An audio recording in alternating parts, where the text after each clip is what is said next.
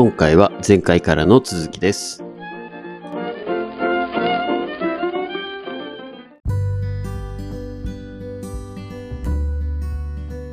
で、まあ、カジノがメイン産業なので、まあ、はいコロナ期間中は多分カジノって全然無理だったわけですけどそりゃ、そうですよね。人がいないと成り立たないですよね。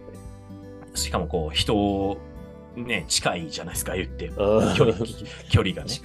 そう。だから、まあ、苦しかったと思うんですけど、当時は。でも、今回、久々にマカオでカジノも行って、えー、こう、カジノって、本田さん行かれたことあります？や、ないです、一回も。あの、ミニマムベッドって、まあ、えー最小限でかけれる金額って決まってるんですね。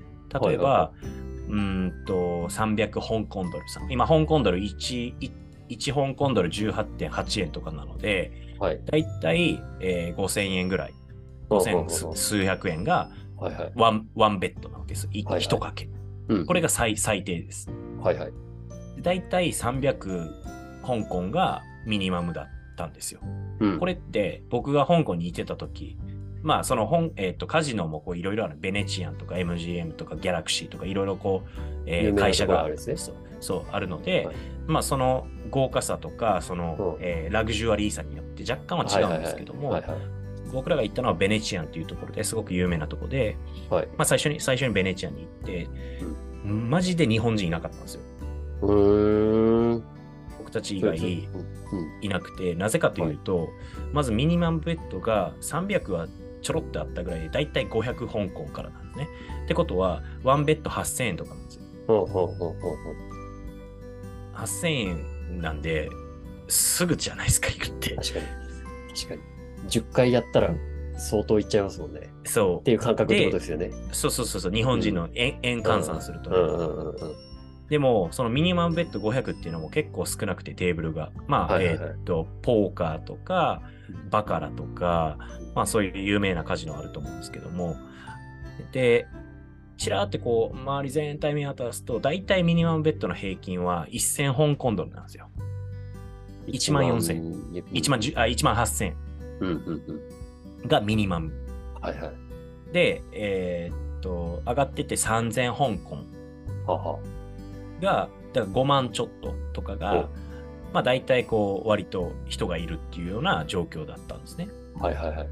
で、奥に行くとハイローラーって言ってもっと高い金額でしかかけれないっていうテーブルとか席があるんですね。えで、そっちも盛り上がってたんですよ。ー、盛り上がってるんですね、やっぱり。で、まあ1000香港でも高いわけですよ、圧倒的に。うんうんうんうんうんうん。だから日本人行けないですよね、普通に考えて。単じゃあどういう換算するだけでも相当損しちゃうってことです。損というか、目減りする感覚になりますよね。吐き吐き気するでしょ。わわワンベッド、ものの数秒で1万何歩飛んだみたいになるわけじゃないですか、言って。なるなるなる。で、中国人ばっかだったんです、やっぱり。ああ、やっぱそうなんですね。圧倒的に中国人しかいなかったね。まあ、ほマカオっていう地もあるんですけども、普通にその1000、ミニマム1000、えーミニマム3000、そういうとこに普通に座って普通にかけてますからね、みんな。中国人民元と香港ドルって、その、なんていうんですか、為替差で言ったらどうなんですか？そんなに変わってないですか？日本とドルぐらいの感覚で言うと。香港ドルってアメリカドルとペグって言って一緒の動きするんですよ。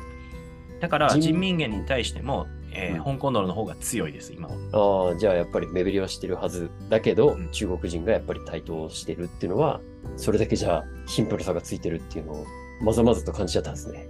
そう。中国人金あるなーっていうのを、まあ皆さんカジノ行ったらよく感じると思いますよ、これは。うーん。日本人が他のカジノに行ってるっていうわけじゃないんですね。で、それも思ったから、えーとはい翌日にもう一つのその、まあ、エリアが違うそのベネチアンっていうところのギャラクシーとか、はい結構そっちはどちらかというとラグジュアリーな、えーはいはいカジノなんですね。はい、はい。でもうもう少し、えーっとミニマムベッドが低い100、100からかけれるとか、そういうところも行ってみようってなって行ったんですよ。はいはい。はいはい。そこには確かに旅行旅行客らしき日本人は割といました。例えばカップル、新婚なのかなぐらいのカップルとか。家族で来てるとかはいましたけど、でもカジ、いざカジノの卓、このテーブルで、えー、なんですかね。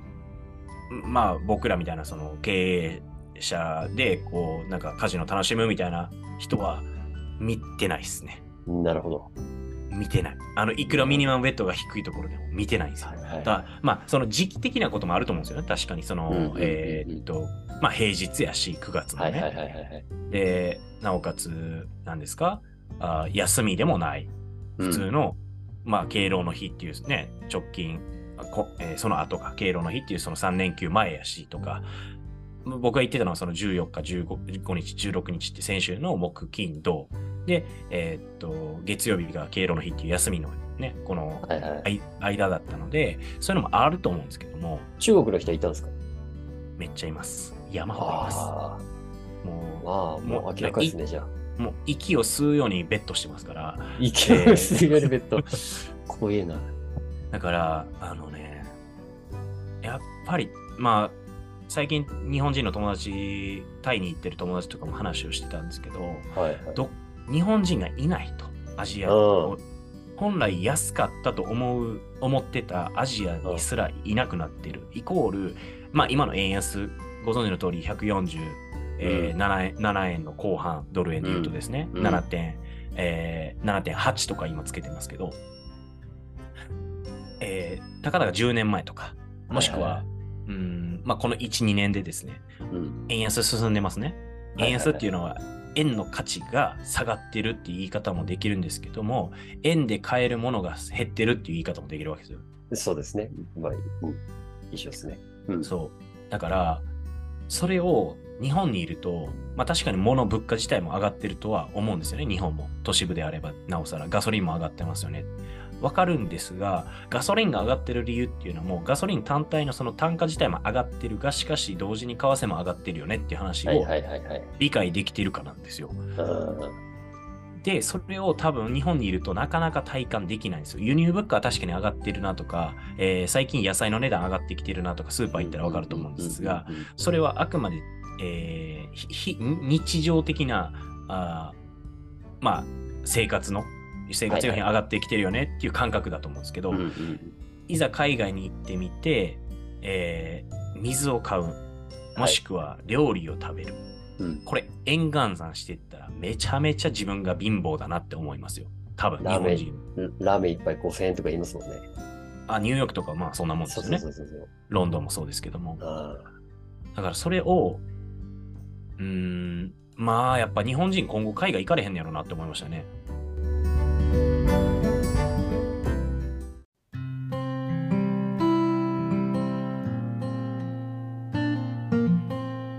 101成長ラジオ。